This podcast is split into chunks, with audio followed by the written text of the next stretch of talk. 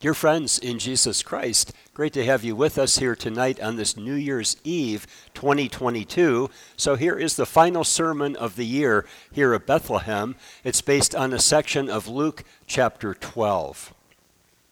Earlier in the chapter, the Bible tells us Jesus had an audience of thousands of people. Try to imagine that. Jesus is the speaker, thousands of people. And this is a little bit of what he shared with those crowds.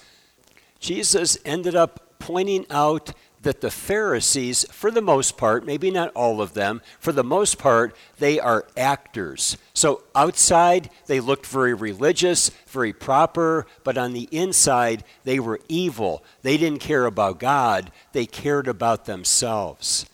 That was a tough thing for Jesus to say, but because he cared about the people, he wanted to warn them. Also, too, he said to the people, Fear God, not people. So, what do people want us to do? They want us to fear them. But what God wants us to understand is the worst that people can do to us is they can physically put us to death. Why should we fear God? God can do much more than that. God can send us to eternal punishment. So we should fear God. We should not fear people. Also, too, Jesus told us do not be greedy. Some people think that, oh, I have this and this and this, and if I can only get more, look at the great person I am. Jesus said, Our lives do not consist in what we have. Our lives consist in our relationship with God and our relationship with people. They do not consist in what we have. So as we go into the new year, let's not have this idea that, oh, I want to accumulate this and this and this. Why don't we go into the new year saying, I want to grow in my relationship with God. I want to be closer to those people that I know. I want to have significant things with people and with God that'll be good in this life and will carry on into eternity. And then Jesus said to the people, Do not worry. He wanted them to understand that God has given them the gift of life. So, because God has done that, God will give us food for the life that we have. God has given us our bodies, so God will give us clothes to put on our bodies. We should not be like the rest of the world who do not trust in God. Rather, we should trust in Him. We should not worry. We should be confident He will supply what we need. Well, we come now to Jesus' instruction to his disciples on the importance of always being ready for his return. So we are in Luke chapter 12 we're at verse 35. And in this verse here, I'm thinking about ready clothes and ready lamps. So the, Jesus said here, Be dressed in readiness and keep your lamps lit. What can we say about that? Well, regarding clothes, what did people wear back at that time? They wore clothes that were very long, kind of a long robe, and it fit very loosely. However, though, when someone was either working or they were getting ready to work, kind of like the cincher I have around my waist right now, people would have some kind of a belt and they would tighten that up. So when Jesus said, be dressed in readiness, he was talking about getting your belt tightened up and being ready to go to work in an instant. So he's saying, be ready. Now, this is all pointing to his return, but this is the beginning of it. He wants us to know it's so important to be ready. And then, thinking on the topic of lamps. So maybe we don't burn too many candles in our houses, at least for light, but we have electricity. We have electric lights, so we are blessed in that way. But think about your home in the evening. There comes a time where you are turning off the lights. That's probably indicating that you're about ready to get into bed and you're hoping you can go right to sleep and get a good night's sleep. Well, what Jesus is saying here, he's saying, keep your lamps lit. In other words, he's saying, keep being ready. In other words, don't go to sleep spiritually. Don't go to sleep spiritually. Isn't that the world we live in today? They are in either spiritual sleep or with so many, they have already spiritually died. So they're dead and they don't even know it. Very sad situation. Well, and then coming to the next part here, Jesus is saying, Be ready to open immediately. So pick it up in verse 36, he said, be like men who are waiting for their master when he returns from the wedding feast, so they may immediately open the door to him when he comes and knocks. Have you ever had this happen? Maybe you heard a knock at your front door, and then maybe you yelled to the person, Hey, wait a minute, and I'll be right there. If you ever said that, that means you were not ready to go to the door when you heard the knock. You had to ask for a little bit of mercy. You had to ask for a minute or so to do whatever you had to do to get ready. Let's understand that Jesus was telling his disciples, with what I just read, he was telling them, hey guys, I'm going to ascend and I'm going to be with the Father for quite a while, and then I'm going to return at the end of the world. That's what he was indicating to them. So, readiness is absolutely vital. So Jesus wants us to understand that right the very moment that he comes, time will end right at that moment, and any opportunity to be able to put away our sins or to repent, it'll be too late. That opportunity will be gone. Nobody should say, Oh, when I begin to see that bright light in the sky, then I'm going to repent. Well, that would be utter foolishness because it's going to happen so fast. Like the Bible tells us in 1 Corinthians 15, in the twinkling of an eye, Jesus will return. So it is essential to always, always be ready. So he's using this idea about the master coming to the door, and as soon as they hear the knock, immediately they should open up that door. They should just be completely ready. So, again, he's not talking about never sleeping. He's not talking about sitting right by the door so you can open it, but he's talking about in a spiritual way being in repentance, being always ready for our Lord Jesus Christ to be there at the door. And if we are ready, there's going to be no delay in opening. And if we're not opening right away, well, then it's too late to repent. He wants us to understand it that way. And then coming to the third part here, we have a completely unexpected twist.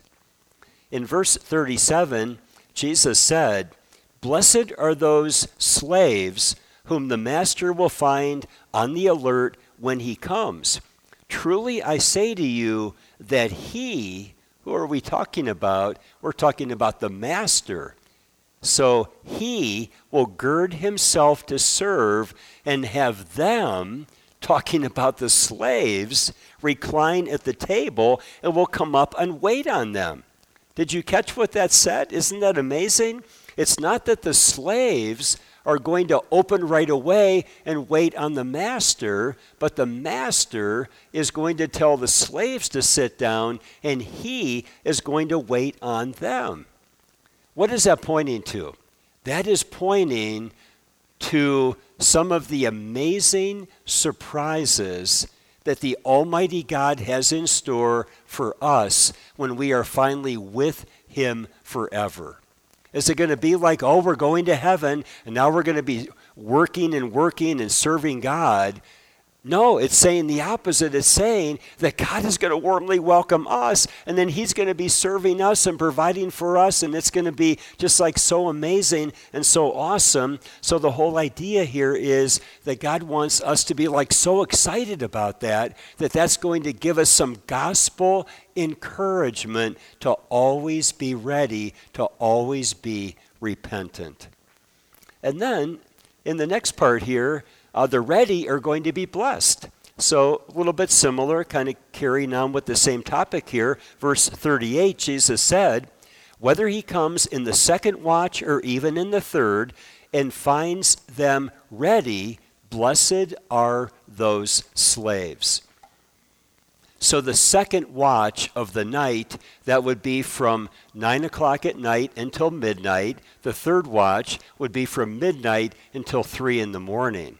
Now imagine you got up maybe at 5 or 6 in the morning, and now when you get to around 9 o'clock and beyond at night, oh my goodness, that's a time where it's easy to become tired, it's easy to become unprepared. That's what Jesus is indicating here. So, again, Jesus is giving us some great encouragement in order to remain ready. He's saying, hey guys, it's not going to be easy, but it's going to be worth it. That's what he wants us to know. So he's saying, be diligent about it, encourage each other in it. Let's all be ready and let's all have God's eternal blessings. And then, coming to the final part here, unexpected requires always. So, in our final two verses here, Jesus said, But be sure of this that if the head of the house had known at what hour the thief was coming, he would have not allowed his house to be broken into. You too be ready, for the Son of Man is coming at an hour that you do not expect. Now, there are some things in life that could be a blessing to us if we knew them in advance. I say could now. Now, one example would be like if we knew what the lottery numbers were going to be tomorrow, so we could buy those tickets today, and then we'd have all this money, and then we would feed all the hungry people in the world. That would be a, an awesome thing, wouldn't it? Or if we knew the score of maybe the football games, well, we could bet on the football games and we could make all those people in Las Vegas sad because we just knew all the right answers and we won all this money, and then we could do something awesome with it and honor our great God. Or if we knew exactly when Jesus was coming, then we could have a special time of preparation, and then right when he comes, we're opening the door and everything is amazing. Well, with none of that stuff, we do not know in advance, so we only have one viable option here, and that is to always be ready when it comes to our Lord Jesus Christ, to always be ready. Well, let me give you uh, five reasons or five ways how we can always be ready. So, number one, uh, regarding the Bible, keep reading it, and it's also so critical, keep thinking about it. I'm afraid that many people hear it or they read it, but they're just not thinking about it. The Bible tells us to meditate on the Word of God day and night. So may God help us in that way. And then with sin, keep being sorry and keep turning from it. Never get to the point where we say, I just keep getting pulled in this direction. I've tried to stop going in that direction. I'm just going to give up on stopping and I'm just going to dive headfirst into that sin. Let's never, ever do that. Let's understand what God says is wrong Let's be sorry that we're getting pulled into that direction. And let's keep asking God to help us to stop going that way and to go the way that is pleasing to Him. When it comes to divine service, keep attending because we are gathered in the presence of God in a special way to hear His word. The Holy Spirit is at work to help us understand it. We hear the bad news that we are sinners. We hear the good news that in Christ we are forgiven based on who He is, based on all that He has done. And then we get to receive the supper, and Jesus is saying to each one of us individually, Here, this is my body that I gave for you. Here is my blood I shed for you. I want you to be completely certain that because of who I am and because of what I have done, your sins are forgiven. Why does God offer us that every week? Because He knows that we are sinners. He knows that every day we are falling into sin, and He wants us to gather on a weekly basis and get that great assurance that we are forgiven. And then what about with Jesus? Keep trusting in him no matter what. It doesn't matter if you're like the best church member in the world, if you're giving all the money to the church, if you're helping all your neighbors, never begin to trust in who you are or what you are doing. Let's always keep trusting in Jesus for eternal life. And finally, the last one with others, what should we keep doing? We should keep showing love for them Now, sometimes to show love for people is not always to tell them what sounds nice. Sometimes the greatest way to love someone is to tell them the truth of the Bible, even though it can be very harsh. Now, when John the Baptizer called those Pharisees a brood of vipers, that wasn't very nice, was it? But did he love them? Was he trying to open their eyes to see the truth of the bad situation they were in so they might repent and believe? He was. So sometimes we have to say something really hard, but that is actually the most loving thing to do. Or what about forgiving? We should be forgiving everyone, whether they are sorry or not. God calls us to forgive them whether it was a big sin or a little sin against us, God calls us to forgive them. So important. Think about the fifth petition of the Lord's Prayer. When we are holding back on forgiveness from others, God will hold back on forgiveness from us. And then finally, helping people. So God wants us to remember who we are. We are the forgiven children of God. We have resources, we have abilities. So God is saying, pay attention to other people, see the needs that they have. And then as we are able, He wants us to take action to help them with their needs and to do that helping in the name of our Lord Jesus Christ. So as we help them, that can be a way for us to point them to Jesus if they don't know him already. May God help us to step into 2023 using the Bible, sorrow for sin, being in divine service each week, trusting in Jesus, and being used by God to be a special blessing to others. Let us pray. Dear Lord Jesus, since we know that true readiness for your glorious return is essential, we humbly ask you to protect us from the forces of evil.